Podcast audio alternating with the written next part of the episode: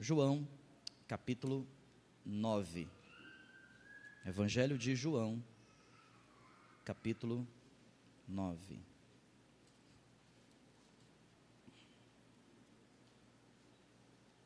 João 9.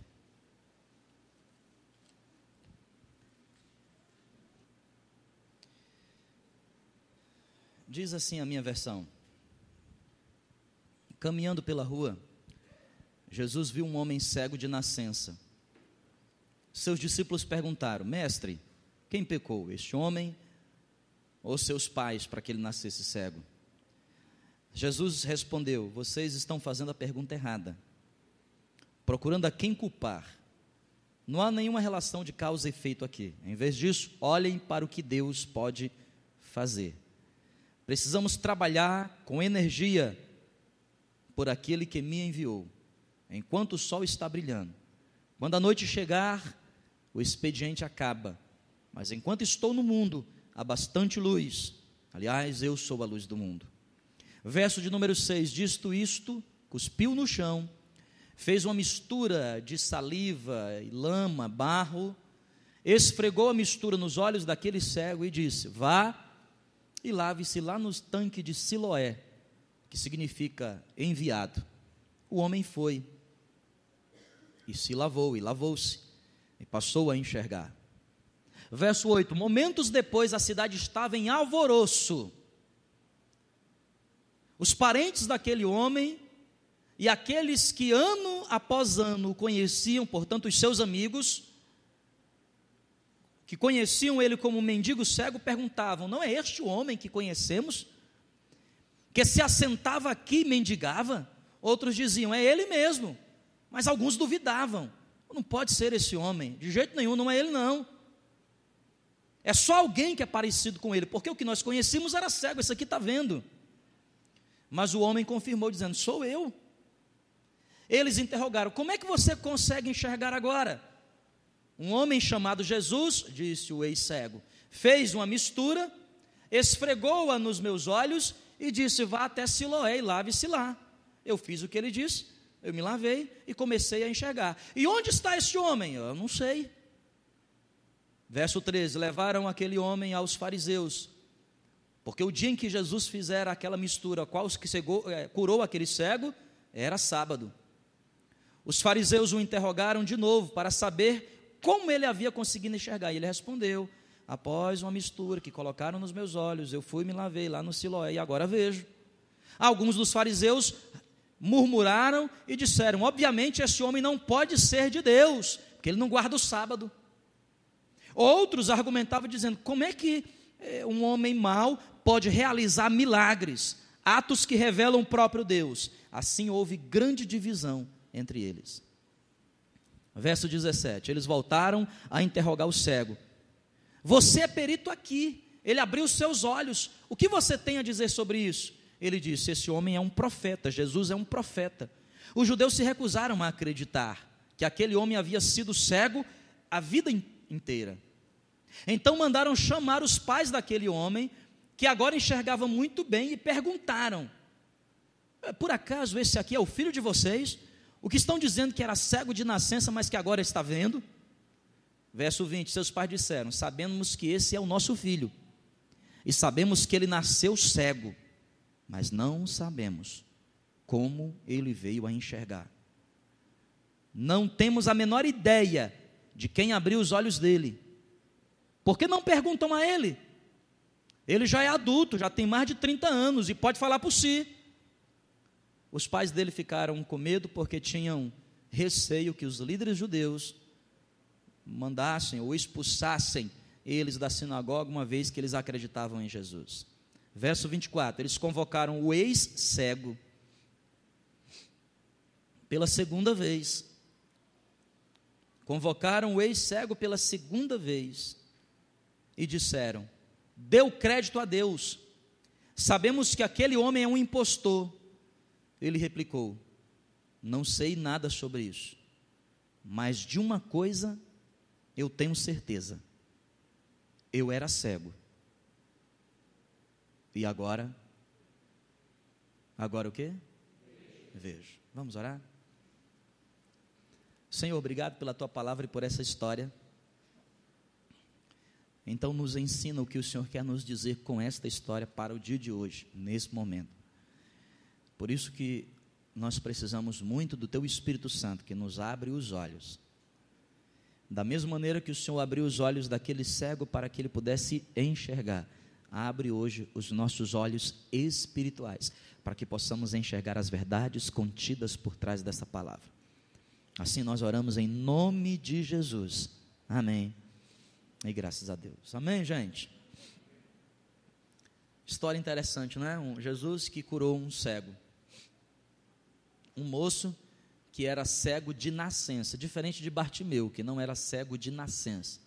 Bartimeu perdeu a visão. Por isso ele disse: Eu quero voltar a ver. Esse aqui não era cego de nascença. Nasceu cego. Viveu mais de 30 anos na cegueira não conseguia enxergar. Jesus está passando então nesse lugar, os discípulos fazem uma pergunta: Mestre, é, diz aí para gente, por que, que esse moço está cego? É por causa dos pecados dele? Ou é por causa dos pecados dos pais? Porque o pecado do pai se estende aos filhos até a décima geração, diz a Bíblia. Por que, que ele está assim? Jesus disse: Olha, não é nem por causa do pecado dele, nem tampouco dos pais dele. Vocês estão fazendo a pergunta errada. Esta enfermidade é para a glória de Deus. De maneira não muito higiênica, né? Jesus corta no chão, faz uma lama, põe nos olhos do moço e manda ele se lavar lá no tanque de Siloé. Então imagina agora a cena, né? O cara era cego e agora está cego e todo sujo. Imagina ele caminhando desse lugar até a tanque de Siloé, né? Mas a Bíblia diz que ele lava os olhos e passa a enxergar. No momento que ele passa a enxergar, uma grande confusão é estabelecida. Uma confusão generalizada. Todo mundo fica. E a Bíblia diz que os amigos, os vizinhos, há uma confusão na cidade.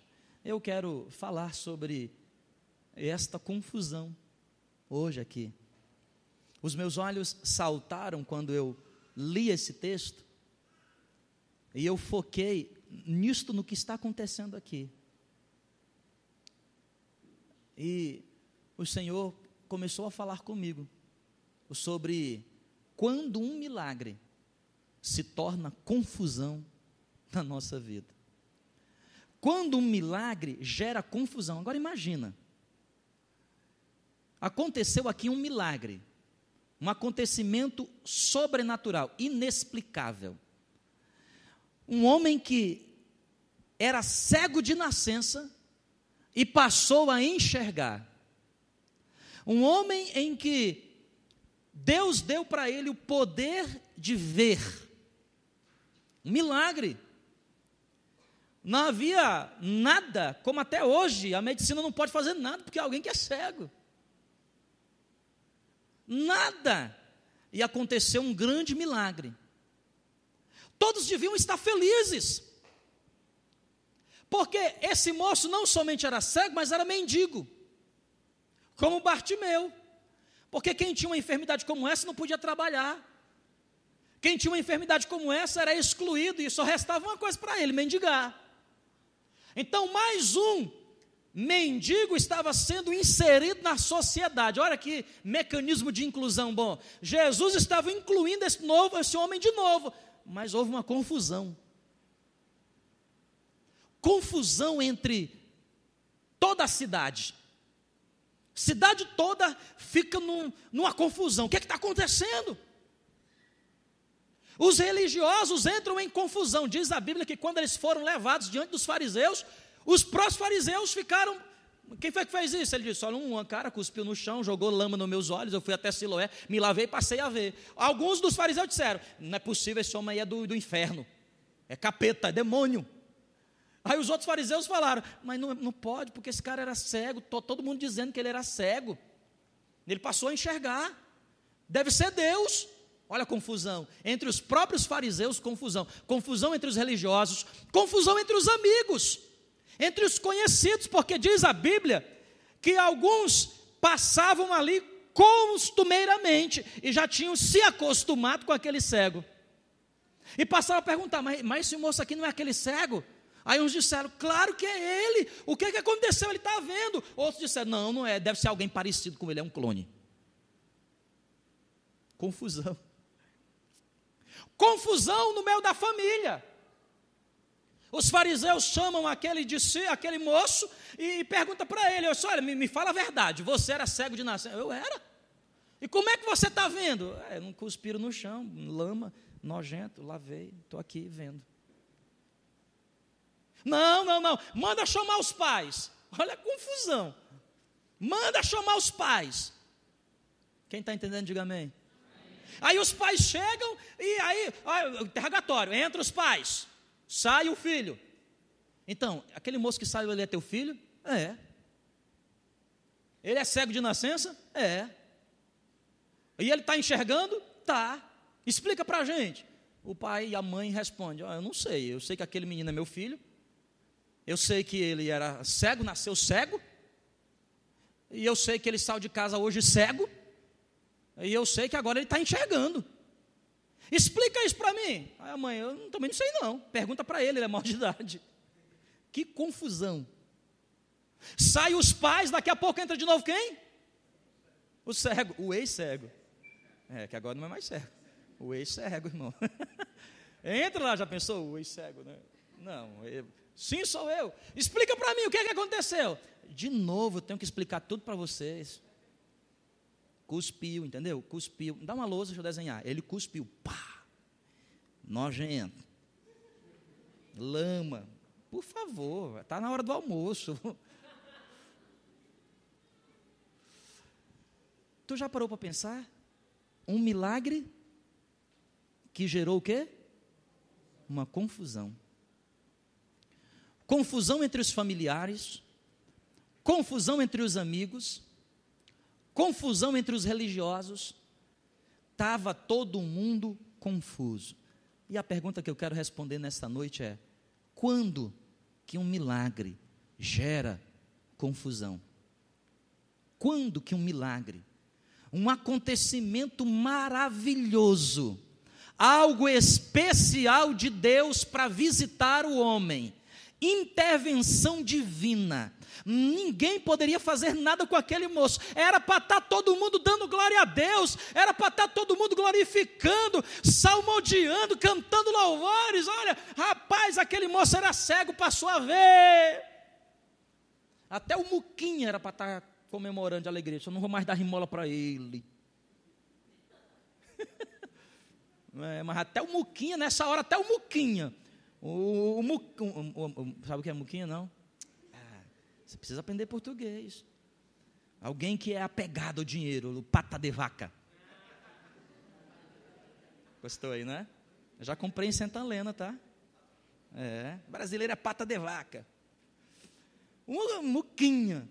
O cara, até esse camarada era para estar assim, olha, graças a Deus não vou dar mais rirmola para esse moço. Mas estava lá fazendo confusão. Eu já li tantas vezes esse evangelho. Eu já li tantas vezes essa passagem. Mas um dia eu estava lendo. E o Espírito Santo falou assim comigo: Olha aí, filho. Um milagre que era para trazer alegria, está trazendo nessa cidade o quê? E por quê? Anote aí no seu caderninho. Quando é que o milagre traz confusão? Primeiro, o milagre traz confusão todas as vezes que há corações incrédulos. Todas as vezes que um milagre se manifestar, e no meio desta manifestação houver corações incrédulos, é certeza de confusão. Corações incrédulos. Incredulidade Sabe por quê? Que diante da incredulidade, o milagre, ele gera confusão, porque todo mundo quer entender como é que o milagre aconteceu. Todo mundo quer explicação. Explica para a gente qual era a grande confusão aqui. A grande confusão é como é que um homem que era cego de nascença passou agora a quê? A enxergar. Todo mundo tentando entender, a cidade tentando entender. Os religiosos que deveriam ter a obrigação de levar Deus ao povo, tentando entender. Os familiares tentando entender. Veja, em nenhum momento a mãe chega lá chorando: Meu filho, meu. Não, a mãe chega aqui. Eu disse: Eu não sei também não. Não sei. Eu sei que ele saiu de casa, tá, não, esse menino aí nasceu aqui e não enxergava, não. Você não vê a mulher em nenhum momento comemorando. Todo mundo incrédulo. Todo mundo não acreditando naquilo que era irrevogável todo mundo tentando achar uma explicação para aquilo que não podia ser explicado. Todo mundo tentando achar uma justificativa para poder explicar ou justificar o que não pode ser explicado, porque é milagre, meu irmão. Escuta aqui, preste atenção em nome de Jesus. Você que quer viver milagre, você precisa aprender a andar pela fé. Joga por terra toda a incredulidade. Não dá para você entender um milagre, irmão. Não dá. Não tenta entender, não. Ai, eu quero entender como é que Deus vai fazer na minha vida. Não tenta não que não vai dar certo. Aí eu preciso entender como é que Deus fez na vida do fulano. Não tenta não, porque não vai dar certo. Aí eu preciso entender. Não há como você entender os acontecimentos de Deus. São milagres, não podem ser explicados, porque milagre não é para ser explicado, milagre é para ser vivido. Então você precisa decidir se você quer viver milagre ou você quer explicar milagre. E sabe por que, que muitas vezes os milagres não acontecem na nossa vida? Porque nós estamos que nem esse povo. Cheio de quê? De incredulidade. Nós estamos cheios das equações, nós estamos cheios da. Deixa eu ver, hoje é domingo, domingo, domingo. Ué, não é o primeiro domingo hoje? Domingo, mas primeiro domingo eu venho aqui nessa igreja, tem ceia. Oxe, mas por que não tem ceia hoje? Ai, tem alguma coisa. O que é que aconteceu? Não. Domingo? O que aconteceu? Não, eu estou nessa igreja aqui já estou um tempo. Nasa Feliz nunca foi feito no Natal. É no dia das crianças. Aí tem coisa, hein? Aí tem coisa. Ah, eu sabia que esse pastor, eu sabia. Aí tem coisa. Aí tem mutreta das grandes. Eu não participo de jeito nenhum. Incrédulo. Tenta achar explicação para aquilo que não pode ser explicado. Todas as vezes que nós tentamos explicar alguma coisa, meu irmão, não existe possibilidade de vivermos milagre, porque o milagre, ele é um quesito da fé. E sabe o que é fé? Certeza das coisas que eu espero, mas é a convicção daquilo que eu não que não vejo. Se eu não vejo, não apalpo. Não tem como você explicar milagre. Eu, eu, eu, eu já li, já preguei aqui várias vezes no Evangelho de João, capítulo 5. Um paralítico que há 38 anos vivia lá no tanque de Betesda, que havia cinco pavilhões, multidões. E o protocolo, como é que era o protocolo do milagre? Era um anjo que descia de tempo em tempo, agitava as águas, o primeiro que entrasse saía curado. Não era assim? Esse era o protocolo. Como é que faz milagre em Betesda? É simples. A água é agitada, o primeiro que entrar sai curado. Então havia, ficava a briga, entendeu? Você imagina, fica imaginando. Eu, eu sou meio viajante. Eu, eu, fico imaginando, às vezes eu leio os textos bíblicos e fico imaginando. Eu fico imaginando, sabe, as pessoas ali, o tanque está aqui, todo mundo. Uma pedra caía na água, bufo! um monte de gente mergulhava. E aí, seu anjo que agitou? Não, não, foi só uma pedra que caiu na água. Eu fico imaginando essas, sabe ali, a pessoa, e daqui a pouco um anjo agita. Irmão, imagina a confusão. E havia leprosos, hein? O leproso andando, ficava um pedaço do dedo. E, imagina, eu fico imaginando as coisas. o cego tentando, o tanque.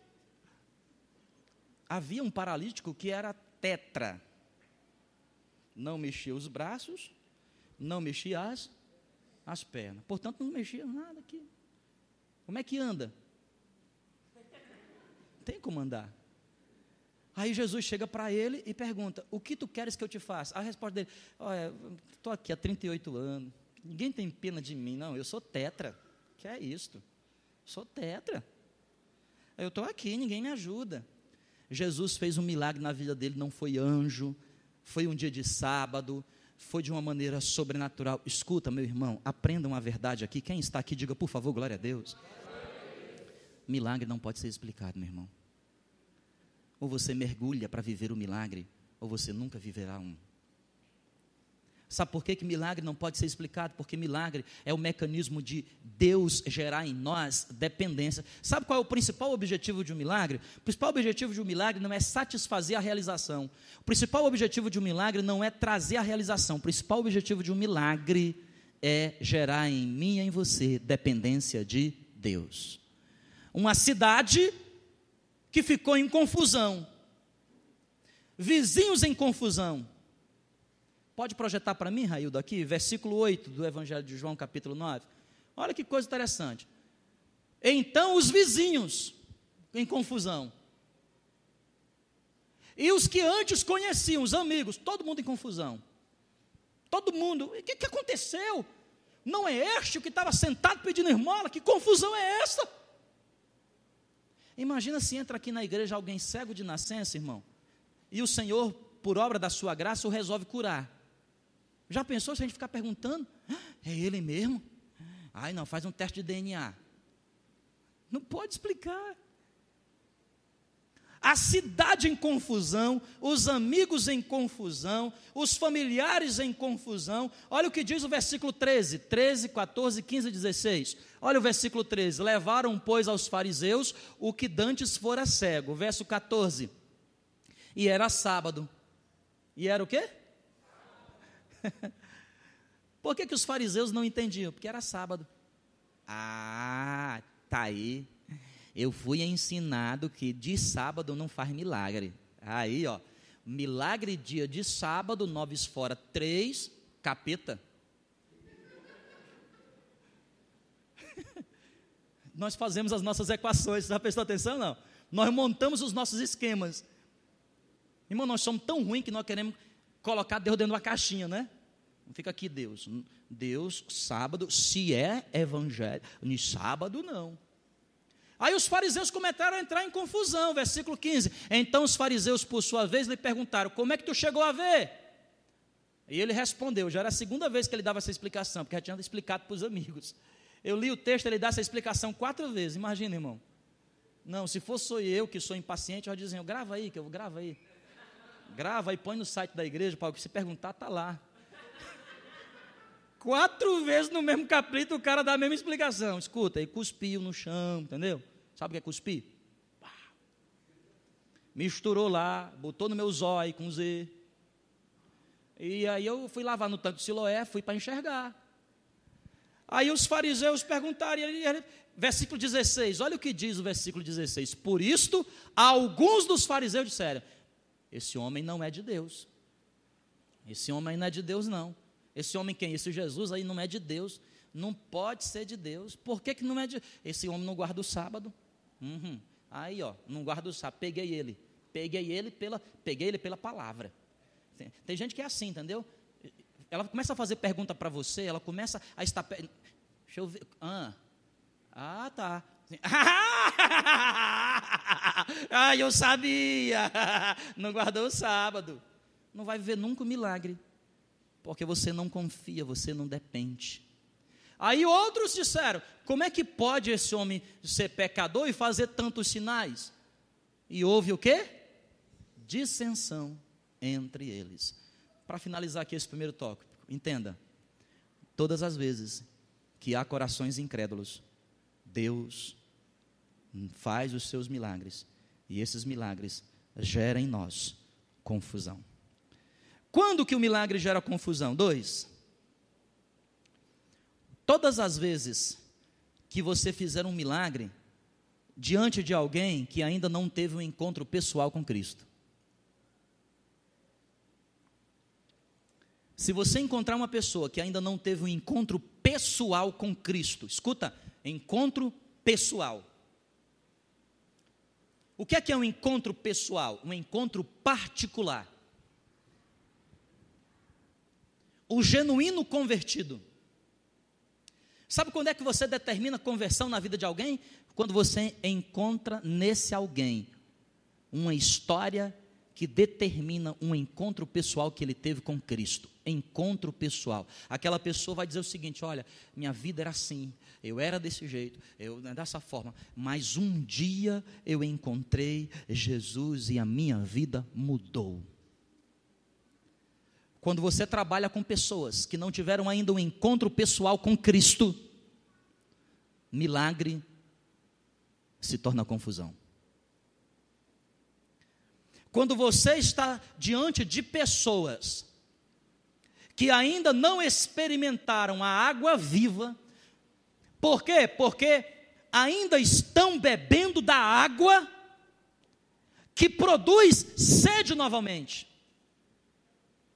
Pessoas que estão vivendo, comendo uma comida, se alimentando de uma comida que produz fome outra vez ainda não experimentou o pão da vida, ainda não encontrou a água viva, ainda não encontrou aquele que é capaz de saciar toda a nossa sede e matar toda a nossa fome. Essa pessoa não consegue compreender a canção que cantamos aqui no início desse culto, pois tu és tudo que eu preciso. Eu não preciso de mais nada, Senhor, eu só preciso de ti. Enquanto, meu irmão, você não tiver um encontro pessoal com Cristo, você continuará se alimentando de uma comida que você acha que está saciando a tua fome, mas você de tempo em tempo percebe que aquela comida não é suficiente para você. É o sexo ilícito. Você acha que ele produz para você alimento, continue se alimentando dele, daqui a pouco você vai ficar morrendo de fome porque você não faz segundo o modelo bíblico. É buscar desenfreadamente sucesso nessa vida, é se alimentar de uma comida que vai te produzir fome outra vez. Mas quando nós encontramos uma pessoa que teve um encontro pessoal com Cristo, nada mais interessa para ela, a não ser dizer: Tu és tudo que eu preciso eu não preciso de mais nada. Esta cidade ainda não tinha tido um encontro pessoal com Cristo. Um evangelho sendo pregado para pessoas que não tinham tido um encontro pessoal com Cristo. Sabe o que acontece? Dissensão. Versículo 15 que a gente leu aqui. Confusão, discórdia. Quando nós não temos um encontro pessoal com Cristo, o um único tema é, é motivo para gerar discórdia. Sabe por quê? Porque nós não conseguimos praticar o princípio universal do cristianismo, que é a unidade. Então nós preferimos a discórdia. Porque discordar é mais fácil. Perdoar é mais difícil. Essa cidade não tinha experimentado como os fariseus. Os fariseus era convertido, irmão? Não, confusão todo mundo tentando achar explicação, mas todo mundo ainda sem expressar um encontro com Cristo, e porque não expressar o um encontro com Cristo, o milagre de Cristo gerou confusão. Quando nós não temos esse encontro pessoal com Cristo, há medo. Versículo 22, por favor. Isto disseram seus pais, porque estavam com quê? Irmão, presta atenção aqui, ó. Estavam com? Escuta, quem é convertido não tem medo tem medo, irmão. Quem anda com Cristo, quem, quem experimentou um encontro pessoal contigo, com Cristo, não tem medo. Por que, que os pais estavam com medo? Pois estes já haviam assentado que se alguém confessasse ser Jesus o Cristo, fosse o quê? A pessoa está dizendo o seguinte: eu não posso ser expulso do sistema. Eu não posso ser expulso do sistema religioso eu não posso ser expulso. Eu sei que deve ter sido esse Cristo, mas eu não confesso, porque eu tenho medo. Não teve um encontro pessoal. Agora, o cego. O que é que o cego disse? Foi Jesus. Cuspiu no chão. Quantas vezes ele contou essa história? Quantas vezes? E ele sabia que podia ser expulso, sim ou não? Ele estava preocupado com isso? Ele disse: Nem escuta a zoada da mutuca. Estou nem aí. Sabe por quê? Porque esse sistema religioso nunca produziu nada para mim. Mas esse Cristo, a única vez que eu encontrei na vida, só encontrei com ele uma vez. Ele cuspiu no chão, jogou a lama do seu cuspe nos meus olhos, mandou que eu me lavasse no tanque de Siloé, e eu agora passo a ver. Eu tive um encontro pessoal com Cristo. E só há encontro pessoal com Cristo aqueles que têm fé para obedecer. Agora imagina se você, na sua necessidade hoje, encontrasse com Cristo e Cristo fizesse a mesma coisa. Vou dar uma cuspida no chão, hein? Aí você, eca, que nojento. Eu não. E Jesus dissesse: se lava lá no tanque de Siloé. Mas se lava lá no tanque de Siloé. Sabe, por que não, por que não pode ser aqui? Vocês estão entendendo aqui, irmão? Sim ou não? Sabe quando é que o milagre gera confusão na nossa vida? Todas as vezes que nós ainda não experimentamos o verdadeiro milagre. Sabe quando é que os milagres se tornam problema para nós?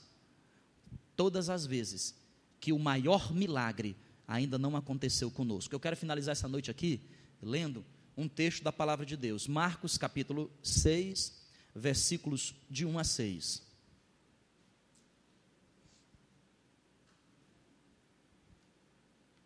Eu queria chamar os irmãos aqui do louvor, por favor.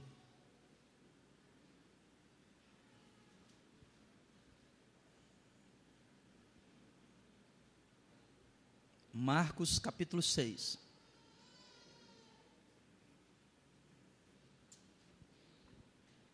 Tendo Jesus partido dali, foi para sua terra e os seus discípulos o acompanharam.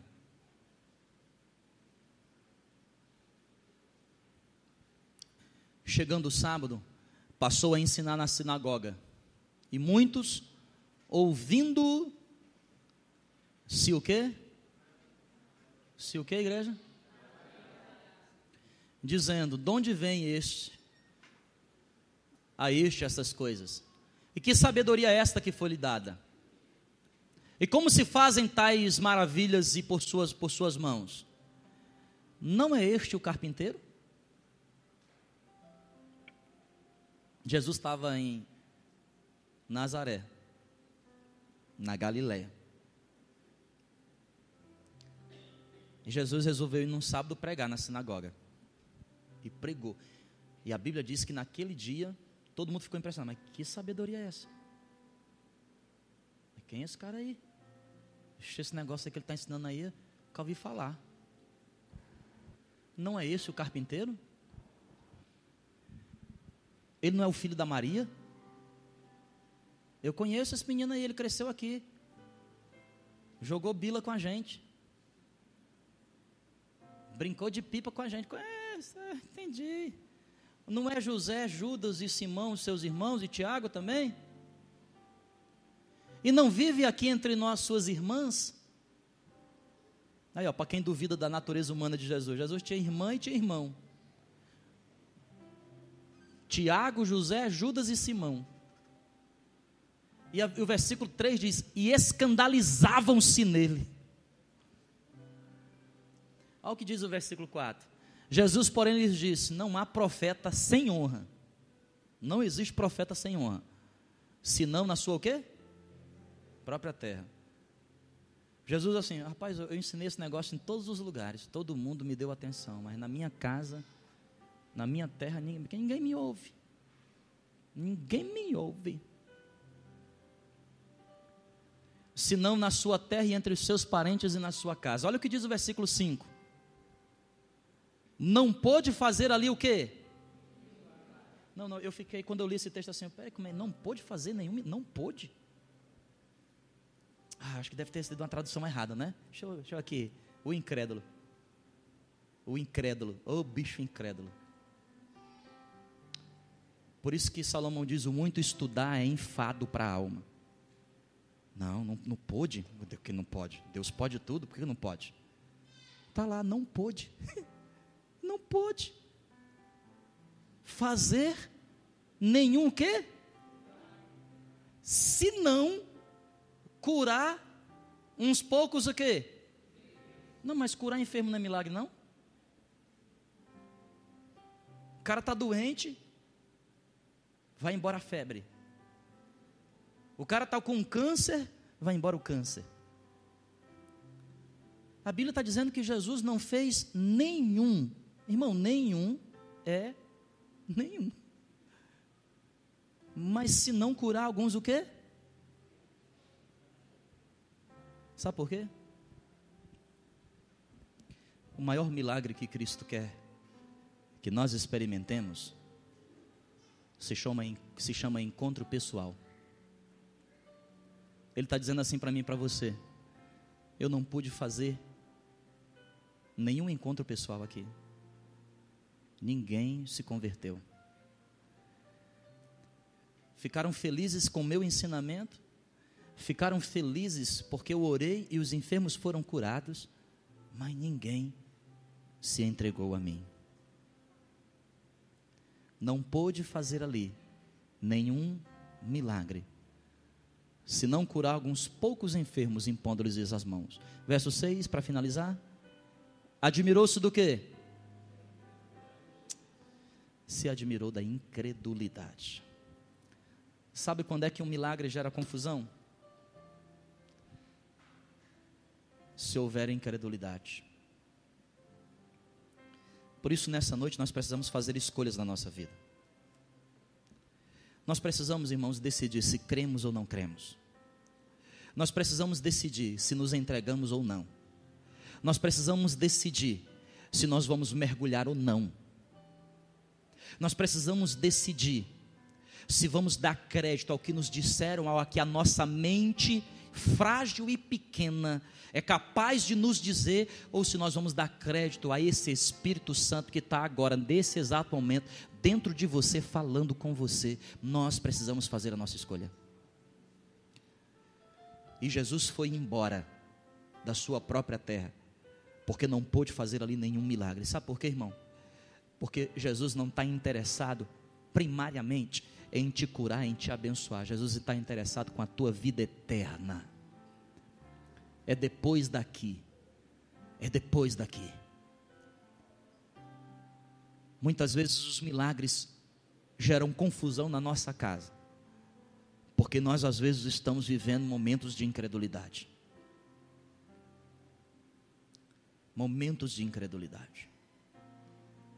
E todas as vezes que há incredulidade, a confusão vai estar estabelecida. Mas nessa noite, nós queremos colocar por terra toda a confusão da nossa vida. E para isso nós precisamos correr para o Senhor, correr para os seus braços, como cantamos aqui no começo. Como dissemos aqui, assim como a corça anseia pelas águas, o meu coração anseia pela tua presença. Vamos ficar de pé?